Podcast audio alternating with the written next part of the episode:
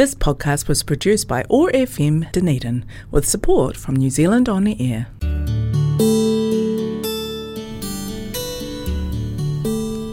Telugu states in South India are famous for culture, temples, food, Tollywood, and sense of humor.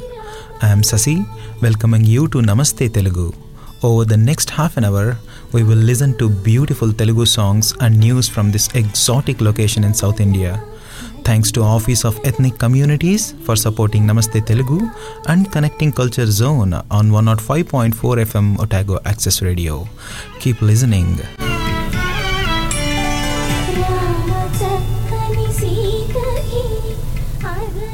నూట ఐదు point నాలుగు FM Otago access రేడియోలో నమస్తే తెలుగు షోకి స్వాగతం. నేను మీ శశి. జీవితం పేదవాడికి దినదిన సంకటమైతే డబ్బున్నవాడికి ప్రయోగశాల. ఎందుకు ఆ మాట అన్నాను అంటే ఈ జీవితం ఒక పేదవాడికి ఒక రోజుని తన కుటుంబానికి అన్నం ఎలా పెట్టాలి అనే యుద్ధం పెడితే అదే జీవితం అదే రోజు ఒక డబ్బున్నవాడికి ఈరోజు సరదాగా పొద్దుపోవడానికి ఏం చేయాలా అనే ఏం ప్రయోగం చేస్తే ఈరోజు టైం పాస్ అయిపోతుంది అనే ఆలోచన కల్పిస్తుంటుంది ఈ హెచ్చుతగ్గులు అంతరాలు ఎవరు నిర్ణయిస్తారో ఎందుకు నిర్ణయిస్తారో ఎలా నిర్ణయిస్తారో తెలియదు కానీ చాలామంది హేతువాదులు మన జీవితంలో మనం పడే కష్టాన్ని అనుసరించే మన భవిష్యత్తు ఆధారపడి ఉంటుందని అంటారు. చాలామంది తత్వవేత్తలు మన మనస్థితిని బట్టి పరిస్థితుల్ని మనం తీసుకునే దాన్ని బట్టి ఆ పరిస్థితులకి మన మనసు ఎలా స్పందిస్తుంది అనే దాన్ని బట్టి మన జీవితం ఆధారపడి ఉంటుంది అంటారు. సాధారణమైన మనుషులు చాలామంది నిరాశావాదులు. ఎంత కష్టం ఉన్నా మనసు ఎలా స్పందించినా కించిత్ అదృష్టం ఉంటేనే అలాంటివి జరుగుతాయి అని కూడా అంటారు. ఏదేమైనా కూడా ఈ జీవితం ఒకే రోజు శ్రీశ్రీ గారు అన్నట్టు ఒకడు ఉరిపోసుకొని చనిపోవాలా అని ఆలోచించే సందర్భంలో ఒకడు ఏ హోటల్లో ఏ టిఫిన్ తినాలా అని ఇంకొకడు మధ్యాహ్నం సినిమాకి ఏ సినిమాకి వెళ్ళాలా అని ఇంకొకడు ఈరోజు సరదాగా బయట తిరగడానికి ఏ కార్ వేసుకెళ్ళాలని ఆలోచించుకునే అదే సందర్భాలు ఉంటాయి. ఉన్నట్టుండి ఎందుకు ఇంత నిరాశావాదం నీతో మాట్లాడుతున్నానని మీరు అనుకోవచ్చు కానీ మొన్న ఈ మధ్య జరిగిన సంఘటన ఒకటి నా మనసుని విపరీతంగా కలిచివేసింది అదేమిటి అంటే పునీత్ రాజ్ కుమార్ గారి అకాల మరణం. తెలియని వాళ్ళు ఉంటే గనక పునీత్ రాజ్ కుమార్ అనే ఆయన మన కర్ణాటకలో పవర్ స్టార్గా పిలువబడే పెద్ద సినిమా హీరో. వాళ్ళ తండ్రి రాజ్ కుమార్ గారు మన తెలుగులో అయితే రామారావు గారికి సమకాలీకులు. మన తెలుగులో రామారావు గారిని ఎన్టీ రామారావు గారిని ఎలా నెంబర్ వన్ పొజిషన్లో పెట్టుకొని పోయిన స- లాస్ట్ జనరేషన్కి చూసుకున్నామో అలా పాత తరానికి number one hero Raj Kumar గారు. ఆయన వారసులుగా వచ్చిన వాళ్ళలో ఇద్దరు శివరాజ్ కుమార్ పునీత్ రాజ్ కుమార్ గారు. శివరాజ్ కుమార్ గారు అందరికీ పెద్ద ఆయన ఇప్పుడు కన్నడలో చాలా పెద్ద హీరో. నెంబర్ వన్ హీరో అని కూడా చెప్పచ్చు. అలాగే ఆయనతో పాటుగానే చిన్నవాడైనటువంటి పునీత్ నలభై ఆరు సంవత్సరాలు ఆయన తీరిపోయే సమయానికి ఆయన కూడా చాలా అద్భుతమైన యాక్టర్. ఇప్పటికీ ఆ ప్రస్తుతానికి ఆయన మీద నాలుగు వందల కోట్ల బిజినెస్ నడుస్తూ ఉన్నది ఆయన చనిపోయే టైంకి. చాలా విపరీతమైన ఫాలోయింగ్ ఉన్నటువంటి ఒక హీరో.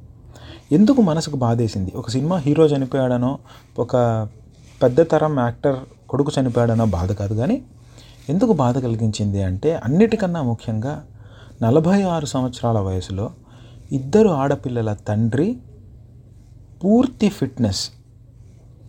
అంటే ఆయనని సినిమాల్లో కానీ ఆయన ప పర్సనల్ జీవితం కానీ ఎప్పుడు కూడా తెరిచిన పుస్తకం ఎందుకంటే రాజ్ కుమార్ గారి కొడుకు అయినప్పుడు అప్పటి నుంచి కూడా మీడియా అటెన్షన్ ఏదైతే ఉంటుందో అది ఆయన మీద ఎప్పుడూ ఉండింది. ఆయన చిన్నప్పటి నుంచి కూడా సినిమాల్లో యాక్ట్ చేశారు. అంటే ఆరు సంవత్సరాలు ఐదు సంవత్సరాల వయసు నుంచి కూడా ఆయన చేశారు. ఆయన ఈ పూర్తి వయసులో ఏ ఏ ఒక్కరోజు కూడా ఆయన లావుగా అవడమో లేకపోతే శరీరం దేహం దారుఢ్యంగా లేకుండా పోవడము ఏ రోజు లేదు. ఆయన ఇన్స్టాగ్రామ్ కనుక ఫాలో అయితే ఆయన ప్రతిరోజు లాక్డౌన్లో ఎస్పెషలీ ఎలా ఎక్సర్సైజెస్ చేయాలి బాడీని ఎలా ఫిట్గా పెట్టుకోవాలి అని ఆయన ఫాలోవర్స్కి సలహాలు ఇచ్చేవారు. చాలామంది ఆయన ఇన్స్పిరేషన్గా తీసుకొని సిక్స్ ప్యాక్ అని అదని ఇదని చేసేవాళ్ళు అనమాట అయితే అలాంటి ఆరోగ్యం మీద అంత శ్రద్ధ ఉండి శరీరాన్ని అంత దారుఢ్యంగా ఉంచుకొని ఎన్నో ఎంతోమందికి స్ఫూర్తి ప్రదాత అయినటువంటి ఆయన అకాల మరణం గుండెపోటుతోటి అకాలంగా చనిపోవడం అనేది చాలా చాలా బాధించే విషయం. ఇది ఆలోచించినప్పుడు ఏమనిపిస్తుంది అంటే మనం జీవితంలో ఎన్ని చేసినా ఏదో ఒక శక్తి మనల్ని ఆ సమయానికి తీసుకెళ్ళిపోవాలి అని అనుకున్నప్పుడు మనం ఎంపరం ఆపలేమేమో అనిపిస్తూ ఉంటుంది. మనం చాలాసార్లు అనుకుంటాం చాలా స్టడీస్ కూడా మనకేం చెప్తాయి అంటే నువ్వు రోజుకు ఒక సిగరెట్ తాగితే నలభై ఐదేళ్ళలో చనిపోతావు యాభై ఐదేళ్ళు బతకాల్సినడివి.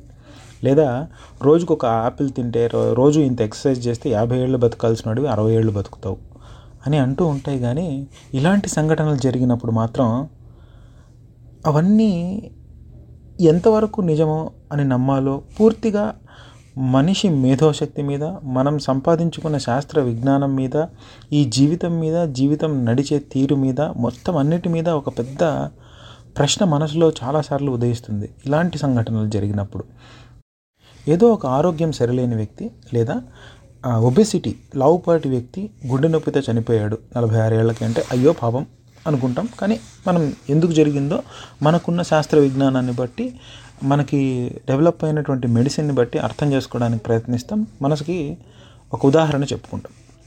అయితే ఇలాంటి వ్యక్తి ఎప్పుడైతే రోజుకు రెండు మూడు గంటలు వ్యాయామం చేసి శరీరాన్ని అంతగా కష్టపెట్టి ఎప్పుడూ ఒక పర్ఫెక్ట్ షేప్లో ఉన్నటువంటి ఒక హీరో అందులోనూ ఎప్పుడు కావాలంటే అప్పుడు డాక్టర్స్ యాక్సెసిబుల్గా ఉండగలిగే ఒక హీరో ఆయన ఇలా సడన్గా చనిపోయారు అంటే అంటే ఛాన్స్ కూడా లేకుండా చనిపోయారు అంటే మాత్రం బాధ కలిగించే విషయం.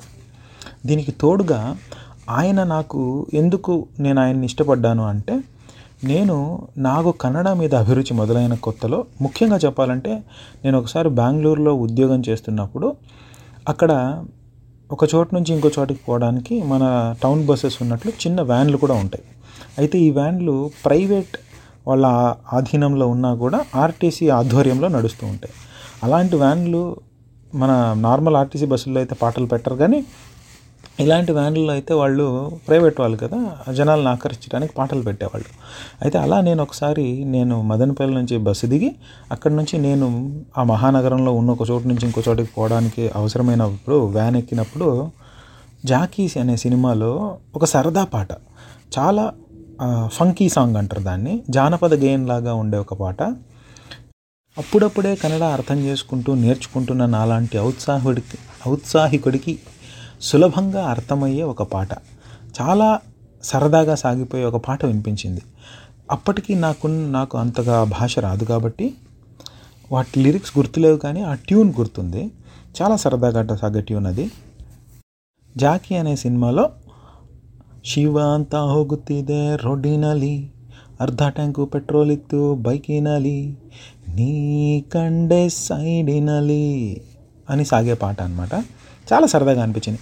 ఆ ఒక్క పాటతో నాకు భాష మీద ఎక్కువ ఎస్పెషలీ కన్నడ ఇండస్ట్రీ మీద ఎలాంటి సినిమాలు తీస్తారో అనే ఆలోచన అర్థం కాకపోయినా కూడా సినిమాలను చూడడము ఆ తద్వారా భాష నేర్చుకోవడానికి ఉపయోగపడింది. చాలాసార్లు మనం అనుకుంటాం కానీ మనం చేసే చిన్న చిన్న పనులు ముఖ్యంగా సంగీతం సాహిత్యం ఎంత ఒక మనిషి మీద ఎఫెక్ట్ చూపిస్తుంది అనడానికి ఇది ఒక ఎగ్జాంపుల్ మాత్రమే. ఆ తర్వాత నేను అర్థం చేసుకున్నది ఏమిటి అంటే ఆ సినిమాలో హీరో పునీత్ రాజ్ కుమార్ గారు అప్పటికే నాకు తెలుసు ఆయన కన్నడలో పెద్ద హీరో అని. అప్పటికి చాలా పెద్ద హిట్స్ ఉన్న హీరో అని చెప్పేసి. అయితే ఆ సినిమా చూసిన తర్వాత నేను సినిమా చూడకముందు ఎలా ఎక్స్పెక్ట్ చేశాను అంటే పెద్ద హీరో సినిమా అంటే మీకు తెలిసిందే ఒక నాలుగు ఫైట్లు హీరోకి సూపర్ సూపర్ హీరోయిజం చూపించడము హీరోయిన్ అలా పడిపోవడం మనకు బేసిక్ కమర్షియల్ కాన్సెప్ట్ తోటి జరిగే సినిమా అని. అయితే ఆ సినిమా నా ఆలోచనలకి పూర్తి విరుద్ధంగా ఉన్నింది. ఆయన ఈ హీరో చాలా సాధారణ వ్యక్తిగా ఒక లోవర్ మిడిల్ క్లాస్ వ్యక్తి ఎలా ఉంటాడో అలా ఉండడానికి ప్రయత్నించిన సినిమా. అండ్ ఈ సదరు పునీత్ రాజ్ కుమార్ అనే వ్యక్తి అప్పటికి నాకు తెలియని వ్యక్తి ఒక పెద్ద సూపర్ స్టార్ అలాంటి పాత్ర చేయడం అలాంటి సినిమా చేయడం అందులో అంత అద్భుతంగా ఒదిగిపోవడం అనేది నాకు అప్పటికి భాష రాక మునిపే బాగా ఆకర్షించిన విషయం. అలా నేను ఆయనకి ఆయన సినిమాల పట్ల ఆకర్షితుడై తర్వాత చాలా సినిమాలు ఆయన చూడడం జరిగింది. కోర్స్ దాంట్లో కొన్ని కమర్షియల్ సినిమాలు కూడా ఆయన తీశారు కానీ చాలా వరకు ప్రయోగాత్మక సినిమాలు తీశారు.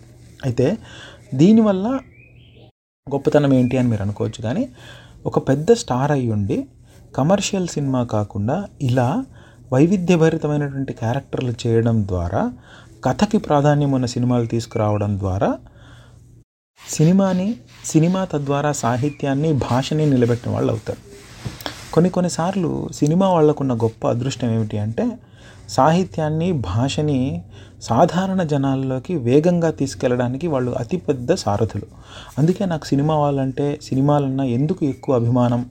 అభిమానం పెంచుకున్నాను అంటే ప్రస్తుతం ఉన్న జనరేషన్లో సాహిత్యాన్ని భాషని ప్రజల్లోకి తీసుకెళ్ళడానికి అత్యంత ముఖ్యమైన సాధనం సినిమానే అని నా ఉద్దేశం. చిరంజీవి గారి నోట్లో నుంచి రెండు పదాలు కొత్త తెలుగు పదాలు వచ్చాయనుకోండి కొన్ని కోట్ల మంది దాటి గురించి తెలుసుకుంటారు. ఇలా సినిమాకు ఒక పదం వచ్చినా కూడా ఆయన తీసిన నూట యాభై సినిమాల్లో ఆయనకి రెగ్యులర్గా ఫాలో అయ్యే కొన్ని కోట్ల మందికి ఆ భాషలో పదాలు తెలుస్తాయని నాకు చిన్న స్వార్థం. దీంట్లో లాజిక్ ఎంత ఉందో నాకు తెలియదు కానీ నాకు నా చిన్న మెదడుకి అర్థమైనంత దాని ప్రకారం సినిమా వాళ్ళకి తెలియకుండానే ఒక అదృష్టం ఉంటుంది. సాహిత్యాన్ని పెంపొందించగలిగేది సాహిత్యాన్ని ఈజీగా ముందుకి తీసుకెళ్ళగలిగే సామర్థ్యం సినిమా వాళ్ళకి ఉంటుంది. ఎస్పెషల్లీ హీరోలకి ఎక్కువగా ఉంటుంది. ఇక పునీత్ రాజ్ కుమార్ సినిమా గారి సినిమాల్లో కనుక మీరు గమనిస్తే సాహిత్యానికి ఎస్పెషల్లీ కన్నడ సాహిత్యానికి ఫోక్ సాంగ్స్కి ఆయన చాలా ఇంపార్టెన్స్ ఇచ్చారనే నాకు అనిపిస్తుంది. ఎందుకంటే ఆయన చాలా సినిమాల్లో ఇలా జానపద సాంగో లేకపోతే సరదాగా సాగిపోయే సాహిత్యానికి ప్రాధాన్యం ఇచ్చే పాటలు ఖచ్చితంగా నేను గమనించాను. ఆయన చేసినటువంటి హుడుగురు అనే సినిమా అయితే కానీ యారే కూగాడలి అయితే అనే సినిమా కానీ వీటిలో ముఖ్యంగా ఉత్తర కర్ణాటకకి సాధారణంగా మనం బెంగళూరు గురించి ఆలోచిస్తే కర్ణాటక గురించి ఆలోచిస్తే సౌత్ కర్ణాటకనే అక్కడున్న పాష్ కల్చరే ఎక్కువగా సినిమాల్లో చూపడానికి ప్రయత్నిస్తారు. కానీ మనం తరచి చూస్తే కర్ణాటక చాలా వైవిధ్యభరితమైనటువంటి రాష్ట్రం.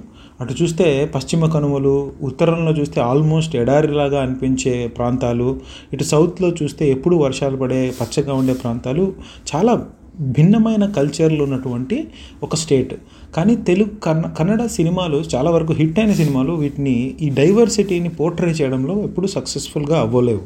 కానీ పునీత్ రాజ్ కుమార్ గారు అలాంటి నార్త్ ఇండియా నార్త్ సారీ క్షమించాలి నార్త్ కర్ణాటక ఉత్తర కర్ణాటకలోని జీవన విధానాలను కానీ అక్కడ సాహిత్యాన్ని కానీ దాన్ని కూడా ఆయన ప్రత్యేకంగా ప్రోత్సహించారు ఆయన సినిమాల్లో. అందుకని అలాంటి ప్రయత్నం ఆయన చేశారు కాబట్టి ఆయన మీద నాకు అడిషనల్ అభిమానం అనేది కలిగిందనమాట అలా నాకు భాష పట్ల ప్రేమ పెరగడానికి ఆయన ఆయన సినిమాలు సరదాగా సాగిపోయే సింపుల్ సింపుల్ పదాలు నాకు ఉపయోగపడ్డాయి కాబట్టి ఆయన మీద తెలియకుండానే ఆయన సినిమాలను చూడాలనో ఆయన మీద ఒక చిన్న అభిమానం ఏర్పడింది అనమాట సరదాగా సాగిపోతుంది అనేది.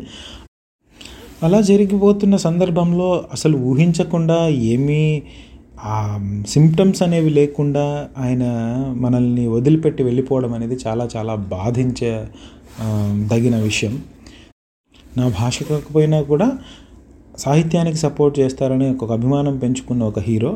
నాకే కొంచెం బాధగా అనిపిస్తే ఆయన్ని విపరీతంగా ప్రేమించే కన్నడ అభిమానులు ఆయన చిత్రానికి ఆయన కుటుంబానికి ఉన్న అభిమానులు ఎంత బాధపడుంటారో. మీరు కనుక అప్పుడు చూసుంటే టీవీ నైన్లో మనకు కూడా లైవ్గా చూపించారు. తెలుగు ఇండస్ట్రీ నుంచి దాదాపు అందరు ముఖ్య హీరోలు వెళ్ళి ఆయన్ని చూడడం కానీ ఆయన కుటుంబాన్ని పరామర్శించడం కానీ జరిగింది. దాన్ని బట్టి ఆయన పర్సనల్గా కూడా ఎంత మంచి మనిషి అని మనం అర్థం చేసుకోవచ్చు. చాలామంది మంచి మనుషులు ఉన్నప్పటికీ ఉన్నత స్థానంలో ఉన్న వాళ్ళకి మంచితనం కనుక ఉంటే అది సమాజానికి కొంచెం ఎక్కువగా ఉపయోగపడుతుంది. అలాంటి వాళ్ళు తలుచుకుంటే కొంచెం ఎక్కువ సేవా కార్యక్రమాలు చేయగలరు కొంచెం ఎక్కువ మందికి సహాయపడగలరు కాబట్టి అలాంటి వాళ్ళు వెళ్ళిపోవడం అనేది కొంచెం మన సమాజానికి తీరని లోటు.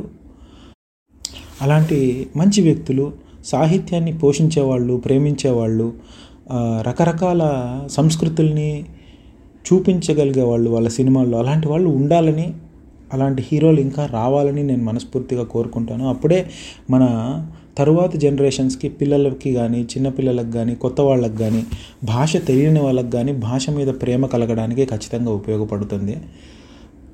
కాబట్టి ఆయన మరణం అనేది ఖచ్చితంగా కన్నడ ఇండస్ట్రీకి తీరని లోటని నేను ఖచ్చితంగా భావిస్తాను. ఆయన్ని స్మరించుకుంటూ ఆయన ఆత్మకి శాంతి కలగాలని వాళ్ళ కుటుంబానికి ఆయన ఇద్దరు ఆడపిల్లలకి జీవితం అందంగా ఉండాలని ఎటువంటి లోటు రాకుండా భగవంతుడు కాపాడాలని కోరుకుంటూ ఇలాంటి అకాల మరణాలు మనం ఇంకా వీదట పోయిన సంవత్సరం అంతకుముందు సంవత్సరం చాలా విన్నాం. ఈయన సెలబ్రిటీ కాబట్టి మనం మాట్లాడుకుంటున్నాం. కానీ ఎంతోమంది సాధారణ వ్యక్తులు కూడా అలా కరోనా సమయంలో కాలం చేయడం జరిగింది. అలా ఎవరికీ కాకూడదు. అలాంటి బాధ ఏ కుటుంబానికి రాకూడదు. అందరూ సంతోషంగా ఉండాలి. వీలైనంత ఆనందంగా ఉండాలి వీలైనంత సాహిత్య సేవ చేయాలి అని కోరుకుంటూ ఈ వారానికి ఇక్కడితో సెలవు తీసుకుంటూ వచ్చే వారం మరి ఇంకేదైనా విషయం మీతో పంచుకోవడానికి ప్రయత్నిస్తాను అంతవరకు సెలవు మీరు వింటున్నారు one O five point four FM Otago access రేడియోలో నమస్తే తెలుగు షో నేను మీ శశి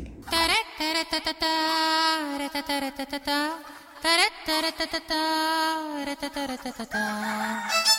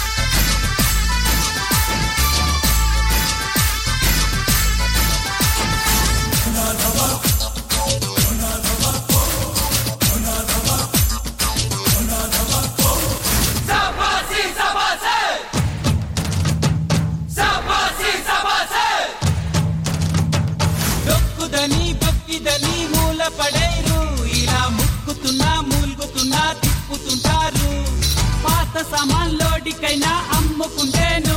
తలో పిడికెడునో గుప్పెడునో శనగలొచ్చేను. ఎంత పొడవు ఉంది చూడరో. తిని పంట బడ ఊరి చివర ఇంజనుందిరో. ఎంత పొగలు కక్కుతుంది చెంపతెగా బొగ్గు కొండ మింగినాదిరో. నువ్వు ఎక్కబోయే రైలెప్పుడు లైఫ్ టైం లేదు కదా. బండి బండి రైలు బండి వేడకంటూ రాదులేండి.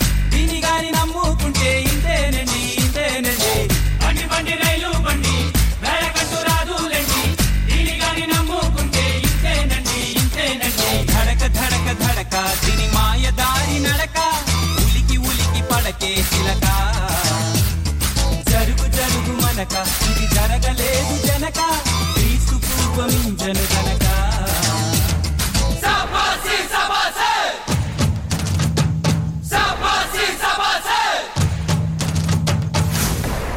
ఆకాశాన సూర్యుడుండడు సందె వేళకే.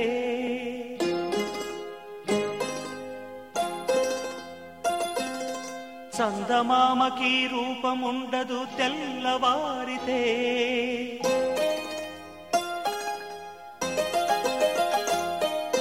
ఈ మజిలీ మూడు నాళ్ళే ఈ జీవయాత్రలో.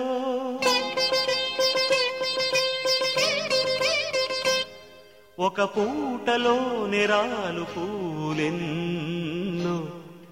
నవ్వవే నవమల్లిక ఆశలే అందాలుగా. ఎదలోతుల్లో ఒక ముల్లున్న వికసించాలే ఇక రోజాల కన్నీటి మీద నావసాగనేల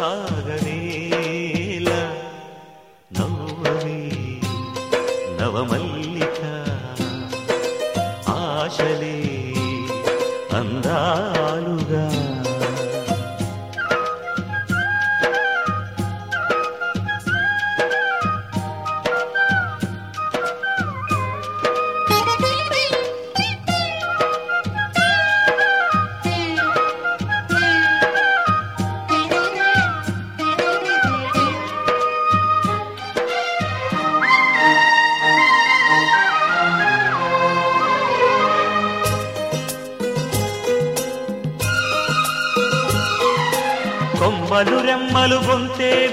కొత్త పూల మధుమాసంలో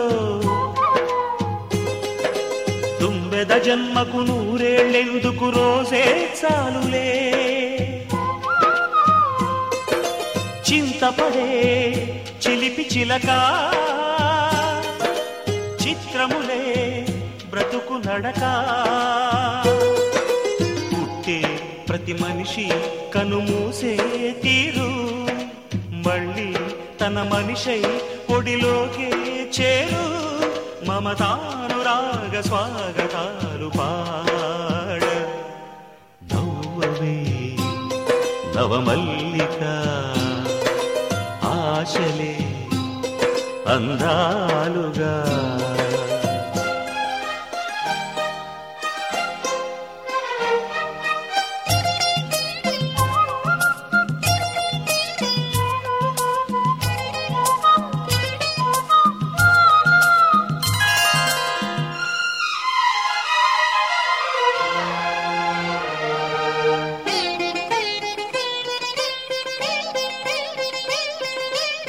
ఇసిగపాయల సిగపాయల నీలపు ఛాయల చేరుకున్న ఈ రోజాలే. నీ జడ కోరని కోవెల చేరని రోజే వత్సులే పంజరమై బ్రతుకు మిగులు పావురమే బయటికెగురు. పలికిందే భాష. ఉన్నా కలగన్నా విడిపోది ఆశ. విధిరాత కన్నలేదు వింత పాట. నవ్వవే నవమల్లిక ఆశలే అందాలుగా. ఎదలోతుల్లో ఒక ముల్లున్న వికసించాలే ఇక రోజాల కన్నీటి మీద నావసాగనేల నవ్వవే నవమల్లిక ఆశలే అందాలుగా This podcast was produced by OAR FM Dunedin with support from New Zealand On the Air.